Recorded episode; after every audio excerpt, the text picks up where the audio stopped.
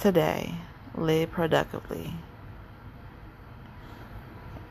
Focus on our attention on God and our calling that He has called us to do.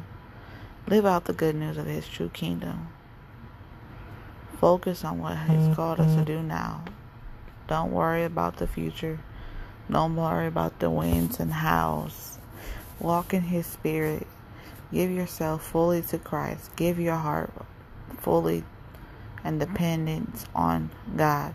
Serve one master. You can only serve one master. So don't, we cannot be lukewarm. We cannot have one foot in the world and one foot in God.